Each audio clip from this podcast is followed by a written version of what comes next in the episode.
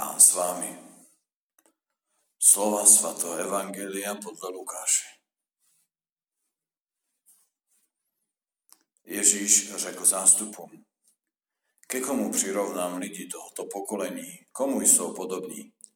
Jsou jako děti, které sedí na tržišti a navzájem na sebe volají. Hráli jsme vám a vy jste netancovali. Naříkali jsme a vy jste se nechovali smutně. Přišel Jan Křtitel, nejedl chléb a nepil víno a říkáte, je blázen. Přišel syn člověka, jí a pije a říkáte, je to žrout a pijan vína, přítel celníků a hříšníků. A přece moudrost bude uznána za správnou ode všech rozumných lidí. Slyšeli jsme slovo Boží.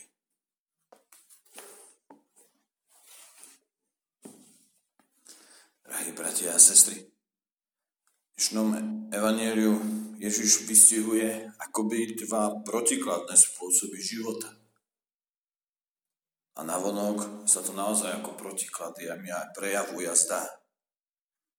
Na jednej strane je život a jeho svedectvo Jána Krstiteľa, ktorý je životom v tichu, v pôste, až môžem povedať, v takom extrémnych podmienkach a chudobe. A na druhej strane, akoby naproti, stojí život Ježiša Krista. V luku a prachu ulic, v neustálom kontakte s ľuďmi, s ktorými sa často stretáva, s ktorými sa skláňa, s ktorými trávi čas pri jedle. Avšak, ako hovorí jedno príslove, jedna múdrosť, keď dvaja robia to isté, nikdy to nie je to isté.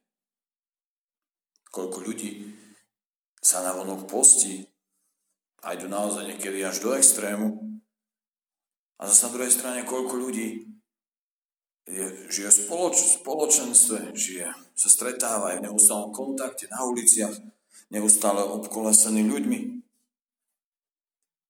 Avšak to, na čo Ježiš chce poukázať, je ten vnútorný postoj. Je to, že to, čo robíme, niekedy nás motivuje k tomu nie láska, ale vonkajšia pochvala, uznanie, vyjadrenie ľudí. A na druhej strane Ježiš poukazuje na postoj ľudí, ktorí nekráčajú. Nekráčajú, ale stoja niekde na boku, na boku cesty, môžeme povedať, na chodníku a ukazujú na druhých prstom. Ten je taký, ten taký.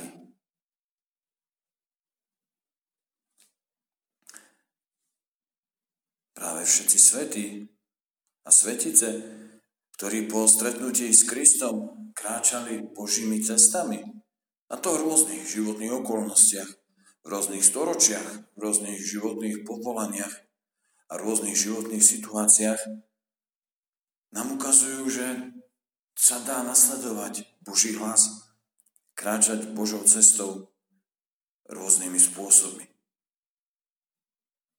Avšak život svätých, a k tomu sme pozvaní aj my, bol známy a poznávaný práve podľa skutkov, ktoré prinášali ovocie.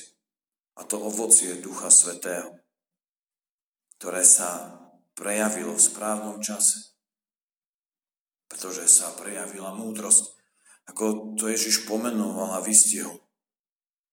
A tak aj my si dnes pri slávení Eucharistie prosme o to, aby sme sebe mali túžbu kráčať po ceste lásky. Aby sme sa nechali priťahovať, motivovať Bohom, jeho pozvaním. Pozvaním Bohom, tretiou božskou osobou, Duchom Svätým. Pretože tak budú naše možno nenápadné a skoro až neviditeľné skutky prinášať ovocie požehnania Ducha Svätého. Amen.